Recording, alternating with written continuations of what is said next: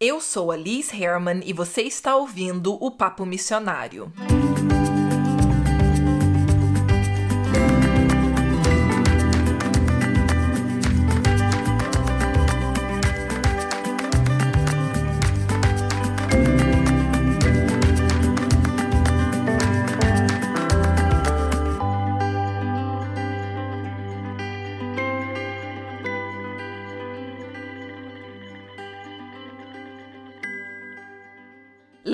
Primeiro episódio dessa série de histórias eu falei de um missionário que cunhou esse termo, né, analogias redentoras. Eu falei, ah, quem sabe eu falo dele? Bom, chegamos no dia do quem sabe. Eu quero justamente comentar com vocês um pouco mais sobre a vida e o ministério de Don Richardson, porque é outro missionário que me inspira muito e que quem sabe você já até tem ouvido falar de alguns dos livros dele e até talvez já tenha lido, mas eu acho que é sempre legal a gente sei lá, né, dar aquela, aquele refresh na cabeça, assim, lembrar de histórias. E para quem não conhece, pronto, fica por aqui que você vai conhecer agora a história de um missionário extremamente inspirador. Curiosamente, eu não sei o que aconteceu, que eu escolhi quatro missionários para esse, né, essa segunda temporada de histórias missionárias que ou estão vivos ou faleceram recentemente. Então, eu falei, por exemplo, do Brusco, né, que está vivo ainda até onde a gente sabe, até a Wikipédia não tem nada sobre é, o, o, estado assim atual do, do, trabalho dele, né, mas até onde a gente sabe, ele está vivo ainda atuando. E depois, então, eu falei da Betty Green, que não faleceu, né, não faz muito tempo que ela faleceu. E o Don Richardson, curiosamente, faleceu agora em 2018, então bem recente. Você ainda encontra vídeos dele no YouTube, vídeos de entrevistas, né, com ele e tudo mais. Então, eu sempre acho interessante, né, quando é algo tão próximo assim do nosso tempo, porque aí a gente consegue colocar um rosto, uma voz, né, nos nomes que a gente acaba conhecendo muitas vezes, né, só pela literatura.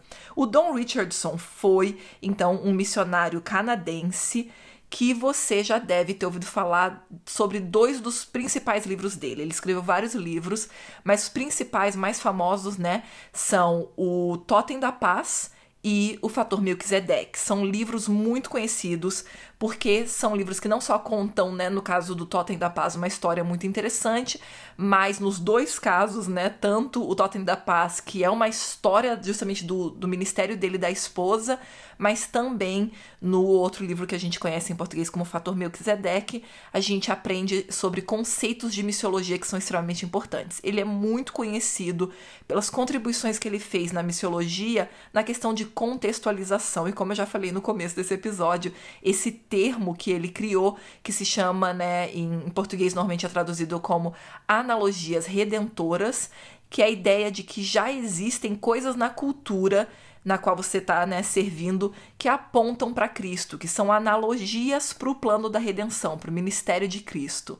E como eu citei, né, a gente vê isso, por exemplo, na história de Brusco, que ele também percebeu, então, que existiam algumas coisas ali na cultura que ele podia usar para explicar a Bíblia e o ministério de Jesus. Então vamos lá para as coisas interessantes sobre a vida dele, porque se você ainda não leu o Totem da Paz, você então vai poder aprender um pouquinho sobre ele aqui e mesmo se você já tenha lido o Totem da Paz, quem sabe para relembrar vai ser interessante e para quem sabe descobrir alguns detalhes que você pode não ter conhecido antes, né? Primeira coisa que você precisa saber é que ele atuou na Nova Guiné. Não confunda com a Papua Nova Guiné. A Nova Guiné é justamente parte da Indonésia e quando ele foi para lá, né, trabalhar na Nova Guiné junto com a sua esposa, ele foi com um bebezinho de sete meses. E você pode estar falando assim, ah, que legal, também tenho muita vontade e tal.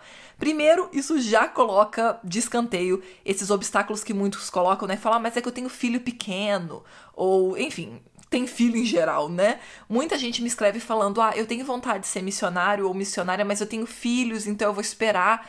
Na verdade, todos os missionários do passado foram com filhos.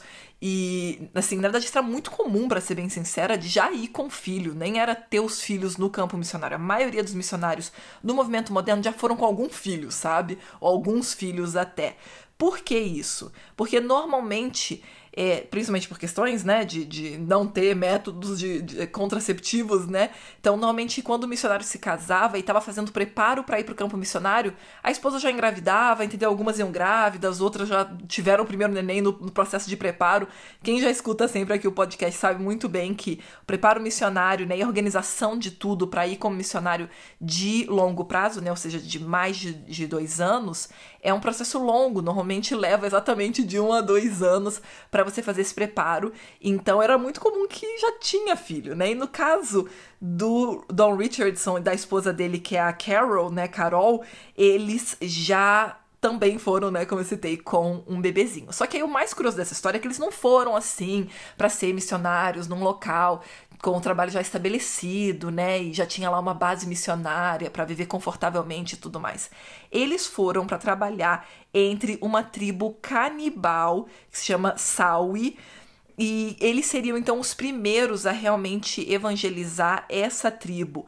Já havia outros, né, haviam outros missionários ali na região, trabalhando com outras tribos. É, aparentemente já tinha sido feito contato sim com essa tribo Sawi, mas para realmente trabalhar por eles e viver entre eles, eles seriam os primeiros. Então, de forma alguma era algo conveniente. E aí que chama minha atenção quando a gente para para pensar em como muitas vezes a gente pensa que existem muitos obstáculos, né? A gente coloca muitos obstáculos, por que, que a gente não foi para o campo missionário ainda? Mas quando a gente olha para a vida desses missionários, isso sim era obstáculo e eles não consideravam isso como obstáculo. Então mostra como a nossa geração, eu digo nossa, minha e sua, mas quem sabe tem algum Gen Z aqui, né? Alguém da, da geração, já da próxima geração aí mais novo do que eu, ou quem sabe tem alguns baby boomers, né? Alguém da idade, por exemplo, dos meus pais que tá ouvindo esse episódio. E aí eu tô colocando todos nós no mesmo saco, sabe? Essas três gerações aí. Nós somos gerações muito acomodadas, a gente ainda pensa muito assim em obstáculos que para aqueles missionários, sabe, daquela época, seria impensável considerar isso um obstáculo. E quando eu falo daquela época, lembra, ele morreu há poucos anos atrás, entendeu? Ele nasceu sim em 35, 1935, que pode parecer para nós uma eternidade, né? Mas na verdade ele começou o serviço dele em 1962. Então é uma história muito recente, sim, entendeu? É, ele começou, no caso, né, o ministério dele quando, por exemplo, minha mãe ainda era uma nenezinha, mas ele trabalhou então por muitos anos com missão e isso quer dizer que ele veio até agora esse, né, presente momento ou um passado muito recente. Por que, que eu tô batendo nessa tecla? Porque eu quero que você escute essa história não com a ideia de que isso é um passado distante, mas que você entenda que literalmente, sabe, uma ou duas gerações atrás da nossa, as pessoas ainda eram muito mais comprometidas e mais corajosas em relação à missão do que nós somos hoje em dia, né? A gente bota muito mais obstáculo hoje em dia. E eu vou deixar para você ler o livro O Totem da Paz, porque vale muito a pena, tá disponível em português. Então você pode ler para poder ir mais a fundo na história. Então eu não vou dar muito spoiler aqui, mas é muito legal porque no livro ele conta detalhadamente como foi esse encontro com esses canibais, né? E aí, justamente, não vou contar detalhes assim de como é que foi a chegada, tudo mais, mas tem algo aqui muito interessante que você precisa saber. Então, canibal é uma informação que já fica, né, tipo, pff, estoura assim, né, é, como é que chama? Explode assim a mente, né? E eles eram headhunters, né, caçadores de cabeças. E tinha muita rivalidade entre o Sal e, e outras tribos, né, ao redor. E fora isso, né, a família missionária, no caso a família do Don Richardson, estava sempre exposta a vários tipos de doença, né, porque estavam ali em condições bastante deploráveis, para ser bem sincera, uma vida muito diferente do que a gente está acostumado. Hoje em dia, eles moravam né, literalmente no meio da selva e todo o processo foi muito complicado, assim, muito difícil quando a gente compara com as facilidades que a gente tem hoje em dia, né? Hoje em dia, você ir para o campo missionário sem saber o mínimo da língua em, sabe, 90% dos casos é irresponsabilidade do missionário, porque a gente hoje em dia já pode ir com um mínimo de conhecimento. O Duolingo hoje em dia tem Tamil, tem tá, Tamil eu tô chutando, mas eu sei que tem vários dialetos indianos e né, línguas ali daquela região que a gente consideraria impossível de aprender no passado, mas que hoje em dia a gente pode aprender pelo menos o básico, mas não era o caso dele. Ele teve que sistematizar, né, a língua para poder ele mesmo aprender. E a outra coisa que é interessante você saber é que só em questão de verbo tem 19 tempos verbais a língua sal. E é uma língua com muitas nuances, sabe? Então, o que ele fez para poder aprender bem essa língua ou dialeto foi que ele estudou de 8 a 10 horas por dia no começo. Aí você lembra também, para quem já, né, escutou o podcast ou assiste meus vídeos no YouTube, ou faz parte da comunidade, você já sabe que eu pego no pé, que o começo, seu comecinho ali de serviço deve ser focado no aprendizado da língua. Quando a gente vai para uma missão de um ano, isso normalmente não acontece, porque não só a gente fica com essa mania de querer fazer acontecer, né? Então a gente já chega querendo botar a mão na massa, sem entender a cultura, sem falar o idioma, mas também porque, infelizmente, muitas organizações hoje em dia estão se especializando em missões de curto prazo, né? Apenas missões de um ano, por exemplo, que para quem é novo aqui né, e não conhece, missão de curto prazo vai até dois anos, e né, acima de dois anos a gente chama de longo prazo. Por que, que não existe, né, teoricamente, missão de médio prazo? Porque não faz sentido em questão de eficácia. Então, tem gente que quer chamar um ano de meio, né, de, de médio prazo, mas isso não funciona, na verdade. Quando a gente vai estudar mais a fundo, você percebe que isso não faz sentido. Então, o que eu tô falando dessas organizações agora estarem cada vez mais especializadas em um ano é porque elas focam muito nisso e acabam, então, não entendendo que esse um ano pode ser o passo para um serviço de longo prazo, então não tem por que ser um trabalho focado em fazer acontecer, tirar milhões de fotos e, sabe, converter metade do, do vilarejo. Na verdade, é muito mais importante no primeiro ano de missão que você entenda cosmovisão, cultura, choque cultural, é, sabe, passe pelo processo todo, até porque, como já expliquei, choque cultural você nem passa em um ano, né? Choque cultural leva em torno de um ano e meio a dois anos, ou até pode levar mais, né? Se a, se a cosmovisão for muito diferente. Então é muito importante que a gente entenda o, o, as lições que essas histórias, né, passam pra gente. Uma pessoa que chega no campo missionário e estuda de 8 a 10 horas por dia, você já entendeu, ele literalmente estava o dia inteiro e ele não ficava, sabe, tentando já converter a galera no primeiro, na primeira semana, no primeiro mês que estava lá. Então isso é uma primeira coisa que me chama muito a atenção no ministério de Don Richardson. E a outra coisa também que vale muito a pena você conhecer da obra dele, né, da, da, dos escritos, né, das coisas que ele escreveu e do ministério que ele teve lá entre os Saui, é que ele descobriu esse conceito de, de analogias redentoras justamente por estar ali passando essas dificuldades. Ele fez formação missionária, você pode ler sobre isso, né, no, nos livros dele, mas era um conceito que ainda não estava claro assim para entre né, os missiólogos e entre estudiosos ainda era muito incipiente esse, esse conceito, digo, de contextualização. Era aquela coisa já, né, aprendida lá de Hudson Taylor, de viver como as pessoas e tudo mais, mas ainda não existia uma clareza tão forte quando ele foi, por exemplo, de que você pode sim aprender com os nativos, que você deve, na verdade, aprender com eles, e que se você estiver aberto para esse aprendizado, você vai ver que eles não são essa tribo primitiva, não civilizada, que você não tem nada ali que possa ser utilizado para explicar o evangelho, né? Então foi ele que trouxe essa chavinha para que a gente pare de, de ir com essas ideias muito colonizadoras e imperialistas, né? E que a gente vá realmente numa posição de aprendiz. E isso aconteceu de uma forma muito curiosa. E de novo, eu não vou contar muitos detalhes para não te dar spoiler, mas o que aconteceu foi que ele estava numa situação extremamente complexa, porque era uma tribo extremamente violenta, então nada dos princípios de paz e tudo mais, né, que o cristianismo apresenta faziam sentido para ele deles.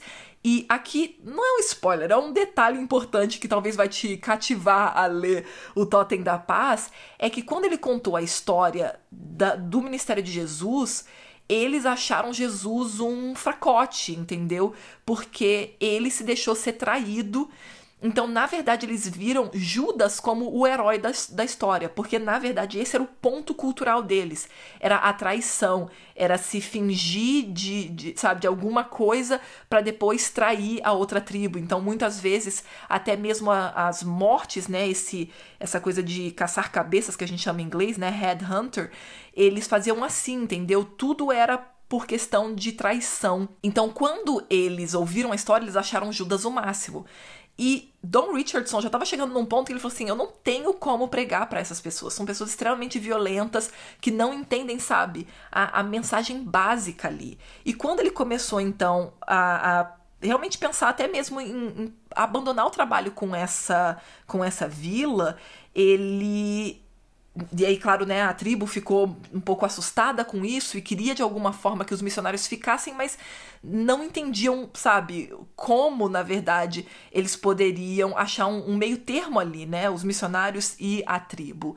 E foi quando então acontece essa cerimônia tão interessante do totem da paz, né, que em inglês chama The Peace Child, a criança da paz, é, ou filho da paz, né. E aí é, é ali que Don Richardson entende, peraí, eles têm sim um rito que parece muito com o que Jesus fez. Que só para você entender a simbologia dessa desse totem da paz, né, era justamente que a tribo entregaria um de seus filhos para outra tribo. E aí olha como é que é interessante, olha qual que é o conceito. E quem explica muito bem isso é, é Ruth Tucker, que é outra né, missionária e e no caso historiadora também, que explica que foi ali que ele entendeu que uma tribo, quando quer fazer paz com a outra, entrega o seu filho, porque quem entrega o seu filho está demonstrando confiança extrema, entendeu? E aí ele então explica para essa tribo como Deus entregou o seu filho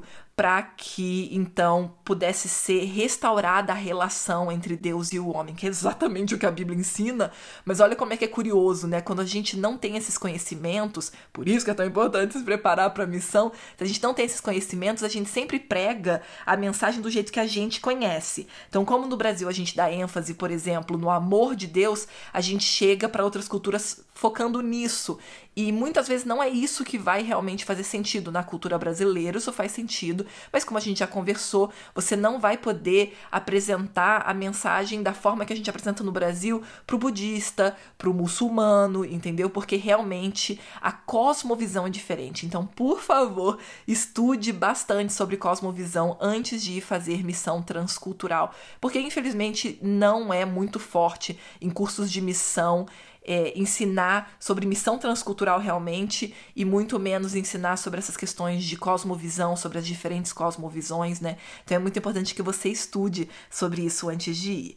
Outra coisa que é muito interessante é que ele não só mudou então né, a, a visão dele, mas como ele foi um instrumento poderoso nas mãos de Deus para realmente transformar essa comunidade. Se você procurar Sawi, S-A-W-I, na internet você vai cair, né, primeiro na Wikipédia e na própria Wikipédia cita o trabalho do, do Don Richardson e sua família, porque até fala, né, que eles eram canibais até ali meados da década de 50, 60, mas que hoje em dia a tribo é predominantemente cristã e que no caso eles não praticam mais ritos canibais.